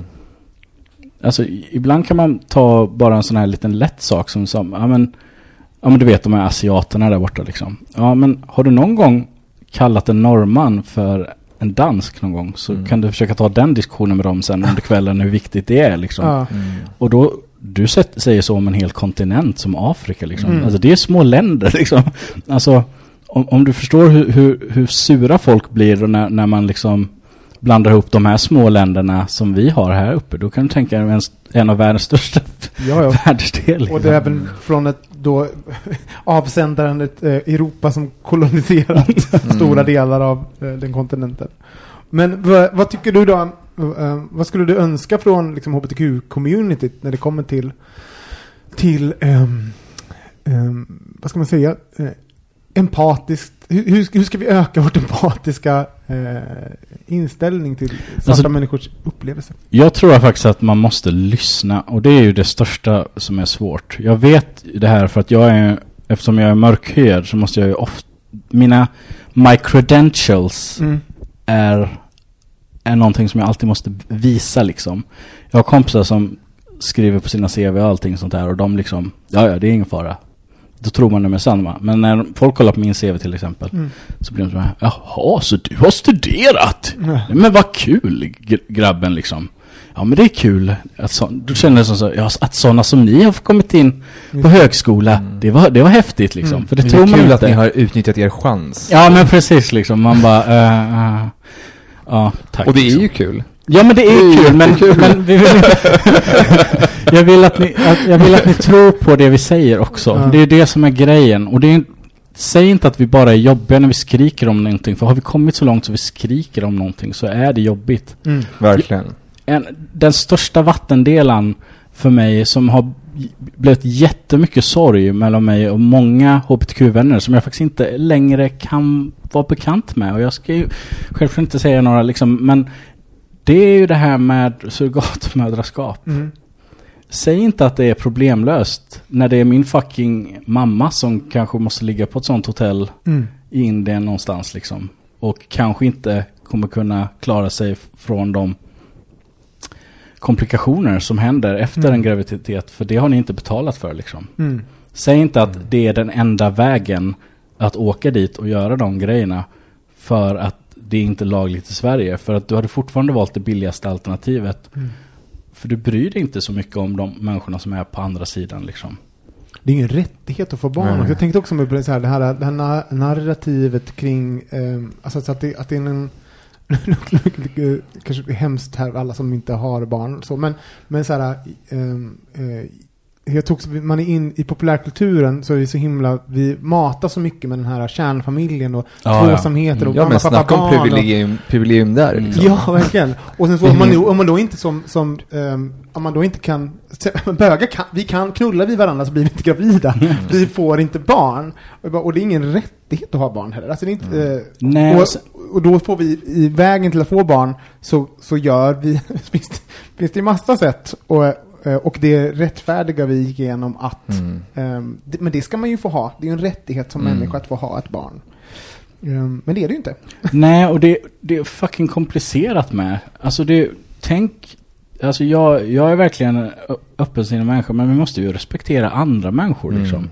Och det är andra människor som, som bor i fattiga delar, som kommer göra saker med sina kroppar för liksom att tjäna pengar. För det är fucking sista vägen man gör liksom. Mm. Och jag vet att varken jag eller den personen som tänker totalt tvärt emot kan förstå hur det är att Mm. göra det.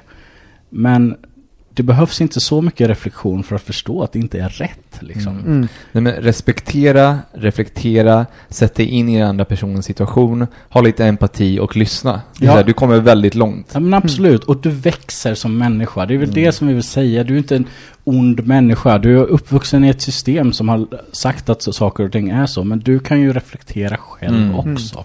Verkligen. Det är ju det. Vi måste göra det. Bra.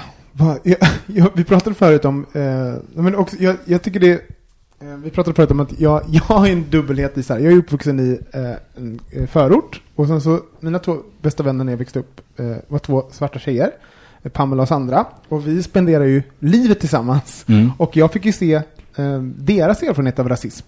Eh, Mm. Och väldigt nära. Vi var liksom, ja, men det, jag, jag var ju deras bög. Där, Ja. eh, och hängde tills liksom, eh, upp i tonåren. Och, och den, men jag så som, som vit person, det också sådär, eh, eh, vågar ju inte säga att jag har, alltså för det, för, men det är så, så, alltså jag, att, eh, att ha den uppväxten gör ju också så att bara, jag, jag vågar inte säga om, om so- saker som jag såg och var en del av samtalet, kanske så här, men det här har jag sett och bara, bara för att för då är det the white person som har, jag har en svart vän och den, det är ju, alltså det, Whitesplaining Allan liksom. Ja, verkligen. men samtidigt så kan, kan jag ibland känna så att jag bara, men gud, vad jag, vad jag skulle vilja, ehm, att det finns också någonting som, att, att, eh, att jag tystar också deras ehm, det som hände och det som var, och, för det hände och jag var med om det. Du vill egentligen säga att du är en del av den här Destiny Child-trion? Nej men vi förstår. Men det är en, så här, en, liten, en liten dubbelhet kan jag tycka också så här, för, ehm, som är, och, jag, inte så att, jag, ligger inte, jag ligger inte sömnlös för att jag inte får dela med mig av, av, av den, eh, så, men, men jag, bara- jag, Men, jag, jag märker att jag, tyst, jag tyst, tystar mig själv också, lite grann. Men det som, det som är grejen där, och det är väl det som jag känner, det är ju det att du, du skulle ju kunna liksom ge micken till dem. Ja. Du har ju den kunskapen liksom. Och du, har, du vet att nå här, här är personen som har gått igenom någonting. Mm. Då skulle du kunna säga liksom att, för att Någonting som vi vet är att folk lyssnar på vita människor liksom. och då kan du säga, du jag har två personer här som kan berätta om någonting. Jag var med och jag tror att de skulle kunna berätta det här jävligt Mm. bra. Och det är sådana saker. Du kan ju vara liksom, lite guide i den situationen om den berättelsen eller de erfarenheterna som har hänt. Så det är något sätt, det är ett bra, ett bra sätt att vara allierad helt enkelt. Att se till att, att ge andra människor eh, utrymme och plats att berätta sina historier. Jag, jag, jag tycker att det är, är ett mycket bra sätt. Eh, och samtidigt ge dem utrymmet och berätta liksom inte åt dem. Nej. Det är också väldigt viktigt för att ibland ska man Jag vet noll personer som har blivit kränkta över Magnum Black liksom. Eh, de som har blev kränkta där, det var ju liksom vita människor som pratade för svarta liksom. Just det. Och det, är liksom, det, det var aldrig en grej liksom. Och det är Nej. det jag menar för sig att det kan bli fel. Mm. Det, det var inte det som var prob- problematiken liksom. Mm. Eh, och det är det som, när, man, när tv ska få sätta två motpoler i och diskutera för att Ja. få clickbaits, då är det ju oftast men du tror inte att någon skulle gå igång på det här liksom. Och då är det liksom en vit person. För när svarta pratar om det, då är det inte lika vast. Mm. För vi har ju liksom levt med det, vi, vi förstår att det finns en dualitet liksom. Mm. Och där, därför så menar jag att skicka vidare micken, fråga personen, ta inte den hörsägen liksom, Mm. Är det nu så att vi behöver lösa jättemycket problem med rasismen inom hbtq-människor liksom. Mm. Prata med svarta om det. Mm. Prata om rasifierare. Säg, fråga dem, vad är, hur upplever ni att saker och ting är liksom? Mm. Vad kan vi göra bättre? Vad kan vi kämpa för ska bli bättre? Mm. Och säg inte att det värsta som händer det är ju när de säger ja men det är ju inte riktigt vårt problem. Mm. Men det är det ju. Ja, Så det är. rasism är ju vita människors problem. Jag skulle vilja ge en shoutout till två poddar faktiskt. Mm, nu gör när jag ändå pratar om det här. Raseriet, som Mm. säkert många av våra lyssnare!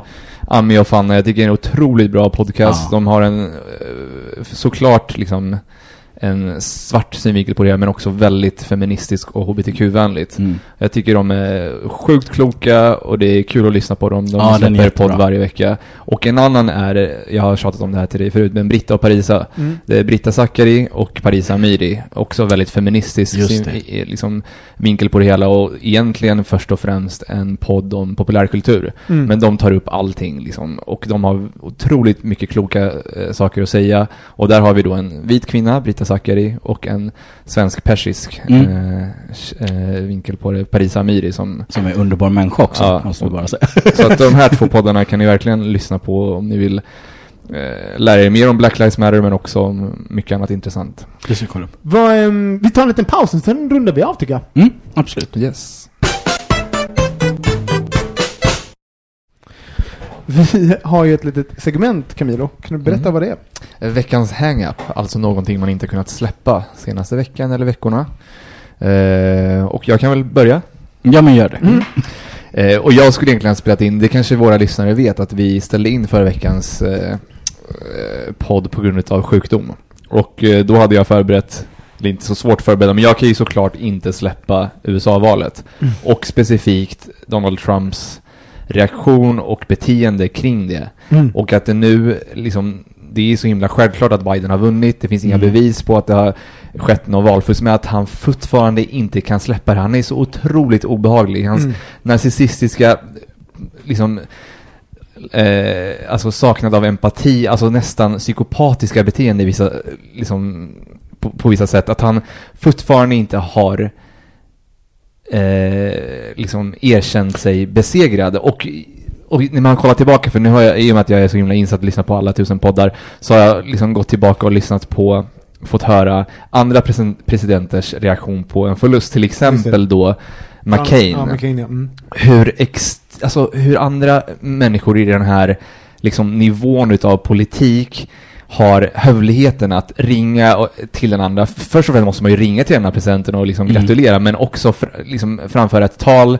till sina, eh, i det här fallet John McCain hade då ett eh, i en republikanskt eh, konvent eller någonting, pratar där folk, där han då säger att ja, men jag måste säga att nu har jag, nu är jag besegrad och så hör han, då är det massa folk som buar och han Mm. bara liksom lugnar ner alla, bara nej, nu ska vi vara liksom Mm. respektsamma och, Mm. och, och framför sin liksom admi, vad heter, admiration inför Mm. då Barack Obama och liksom vad han har gjort. Han har lyckats samla det här landet och nu så är det så att nu har vi en ny president och nu samlar vi oss tillsammans Mm. och respekterar det här och försöker göra det bästa av situationen. Samma sak var det med George Bush den äldre Mm. när han förlorade över Clinton, också efter bara en eh, han var också bara president i fyra år, Mm. en, eh, en period. Och, och det är så otroligt respektfullt det talet som han framför då Men en spaning, inte, för det som du säger nu, det är att det finns liksom ett, ett kul- ett kulturellt skifte. Det är liksom inte, det är inte, eh, det är inte fel, alltså att förlora med värdighet Nej, nej, nej. finns inte, och det är inte skämmigt att inte förlora med värdighet. Man, man, att grina och, och liksom, som, Det är, det är ofattbart, alltså det är skrämmande och det är liksom, ja det är så- så sjukt obehagligt det som pågår. är du fortfarande nu när det ändå resultatet är inne, har du varit liksom, har du haft hangat upp med hela veckan fortfarande? Eller lite jag, jag, på Biden, släppt- nej, nej, jag lite, jag, jag på Biden-resultatet? Ja, ja, det gör jag. Det har jag gjort redan. Jag var ganska tidig med att liksom... Eh, det var en ganska jobbig eh, valvecka därför att jag minns det så väl när jag bodde, jag bodde i Portugal sist och Mm. kände mig ganska ensam då kring det här valet med Hillary Clinton och Mm. jag var inte alls lika insatt då men jag minns att jag gick och la mig och kollade på det och insåg någon gång vid fyra på morgonen att shit det är kört. Så kunde jag inte släppa det och den här gången så var det en liknande känsla när jag någon gång på, vid fyra på morgonen liksom när Florida hade vunnit så var det nästan som en så här déjà vu. Jag bara, åh herregud, fick ont i magen, mådde skitdåligt. Och Jag trodde, alla trodde ju först att ett tag där att Trump skulle vinna Ja. igen. Men sen ganska snabbt senare på da- dagen där så vände det ju liksom. Och sen så har det ju varit en ganska blandad känsla hela veckan av att jag har varit glad och nöjd och liksom shit, någon slags positivitet som någon förhoppnings, Mm. förväntansfull känsla av att okej, det kommer bli bättre. Mm. Samtidigt som det ändå inte har det, det är ju fortfarande jätte, jätte problematiskt det som händer och Mm. ja, Har du följt valet? Ja, ja, väl, väldigt nära. Eh, jag har väldigt mycket sådana starfriends, alltså vänner som är via internet då. Mm. Eh, och många av dem bor just i USA. Ja. Eh, och då blir det så himla... Då har man ju hört liksom deras historier på ett helt annat sätt liksom. Eh, om, om upplevelserna under, under den här kandidatperioden. Och då blir man ex- extra engagerad på något sätt. Verkligen, och den, jag tänker också det, det är en sån jävla, det är så världs från, alltså det är sån världsskillnad mellan de här två, alltså så att, fortsätta med Trump eller fortsätta med någon annan, alltså Ah. det är liksom, alltså det är, ja det är sån jävla skillnad helt Ja, enkelt. det är helt Men, otroligt. ja. Alltså ribban är ju ganska låg. Man kan säga vad man vill om Biden och Kamala Harris. Alla är inte med på deras liksom, men alltså ribban är ju låg efter Mm. det här Trump. Men jag måste säga, jag hoppas ju att alla vi som sitter här och bara är så jävla engagerade i amerikanska valet tar samma energi när vi har Absolut. svenska valet och är Mm. visar samma engagemang. För det finns en liten del av mig som är lite irriterad på vår besa- besatthet av amerikanska Ja, valet. gud och sen så är det så här, Alltså- jag har jättemånga vänner som aldrig Mm. pratar om svensk politik. När Nej. liksom, förlåt, det är Det här. är problematiskt, Ja. absolut. Ja, ja, ja. Jag köper det helt. Vad har du för hang-up, Martin? Ja, in, den är inte lika stor som det amerikanska valet. Eh, Ja, den är ganska mycket mindre. Men jag kan inte sluta störa mig på en sak. Mhm. Och det, det, det, har, det har kommit, så nu identifierar jag och nästan sitter och letar efter det. Jag kör mycket bil, eh, jag pendlar till jobbet med bil och sådana grejer. Så att jag ser folk som sitter med munskydd i bilen ensamma. Nej, är det sant? Alltså jag, jag blir vansinnig, jag blir jätteprovocerad Fan, jag det förstår inte varför. Det är så roligt, jag är ju aldrig i bil. Alltså, jag, har Okej, inget, ja. jag har inget körkort eller någonting. Så det här är helt... Nej, jag hoppas det är någon mer än jag som har sett de här människorna. Och de, jag tycker det blir fler och fler, men antagligen är det för att jag tittar mer efter det. Men jag förstår inte. Ta av dig munskyddet. Du sitter ju... Jag fattar inte. Jag blir helt frustrerad. När jag fick frågan vad har jag för hang-up så var det det första som bara slog ner från en blixt från klar himmel var jag vet exakt vad jag måste få ut och säga till folk. Sluta ha munskydd i bilen. De, de kommer ju säkert lyssna på det här programmet, så det är ju bra. Ja, det- Ja, absolut. Det kommer sitta flera som bara känner sig så påhoppade där ute. Ja, Alltså, jag, jag, jag, jag hatar inte online och på nätet, men det här gör jag. Nu måste jag. Det här är min, det här är min weakness. Förlåt människor, men, men sluta också. Ja, gud. Men också typ, eh, det är ju jobb. Alltså, med, alltså förlåt. Nej, men jag, jag det förstår är inte. skitjobbigt Ja, men jag, har, jag är ju väldigt, jag har inte använt det alls. Jag har använt det en gång, det var när jag reste ner till Malmö i somras. Ja. var man tvungen att ha det på flygplanet. Och det, är- alltså jag, som glasögonbärare, Mm. Det blir helt immigt och grejer. Det är ju skit, jag klarar inte av det. Jag förstår inte hur vissa inte, jag tror att jag är en väldigt varm och svettig person. är så det- jätte, jätte, Ja, ja, så det blir väldigt extra liksom. Det, är- det är inte kul. ja, Ja. tack. Mm. Min hang-up eh, har varit, eh, jag lyssnade på en podcast, min nya favorit, som heter eh, You're wrong about. Och jag kan inte släppa, eh, då har de ett avsnitt av Jeffrey Dahmer, på tal om true, Mm. true crime. Eh, han var ju en seriemördare, eh, en bög. Och en Eh, sex igen. Ja, och han är, förlåt han var så snygg. Alltså, jag verkligen, jag- precis nu innan. Ja. Alltså, mm. Jag hade blivit mördad av honom. Ja, jag bara, ja. He's a killer darling.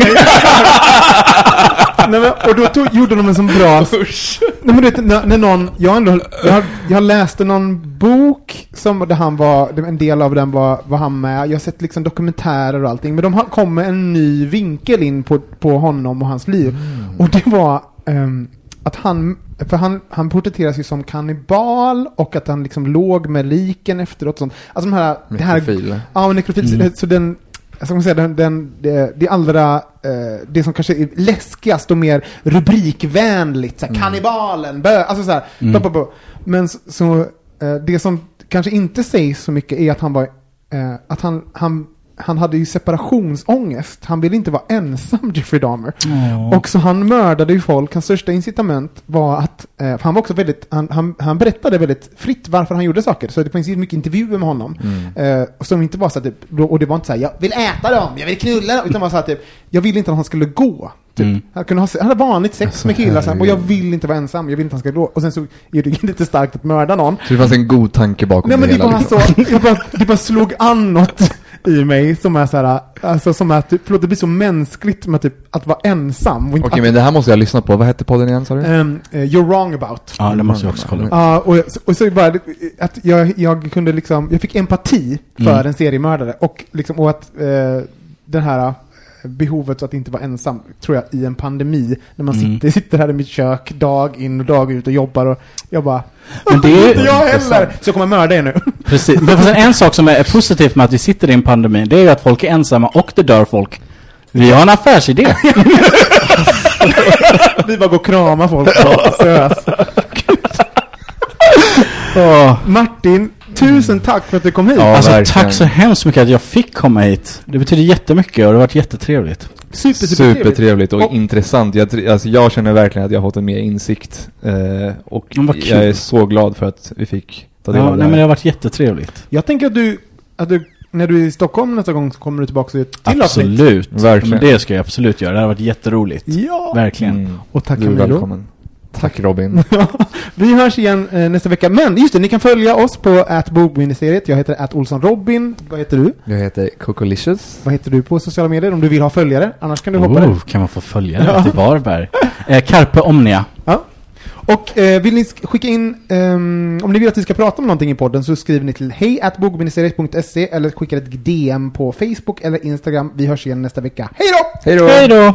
Bögministeriet, bögministeriet, bögministeriet.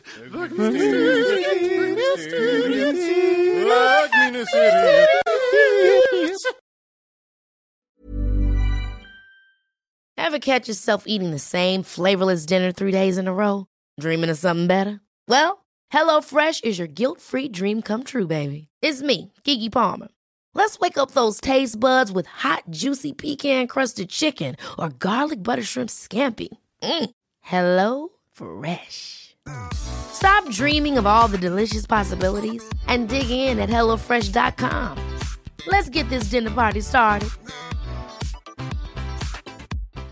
If you're looking for plump lips that last, you need to know about Juvederm lip fillers. With Juvederm Volbella XC and Juvederm Ultra XC, your lip look, whether it's subtle or bold, can last up to one full year with optimal treatment and no additional maintenance. Find a licensed specialist and see if it's right for you at juvederm.com today. That's J U V E D E R M.com. Add fullness to lips in adults over 21 with Juvederm Volbella XC or Juvederm Ultra XC. Do not use if you have severe allergies or a history of severe allergic reactions, or if you're allergic to lidocaine or the proteins used in Juvederm. Tell your doctor if you have a history of scarring or taking medicines that decrease the body's immune response or that can prolong bleeding. Common side effects include injection site redness, swelling, pain, tenderness, firmness, lumps, bumps, bruising, discoloration, or itching. As with all fillers, there's a rare risk of unintentional injection into a blood vessel, which can cause vision abnormalities, blindness, stroke, temporary scabs, or scarring.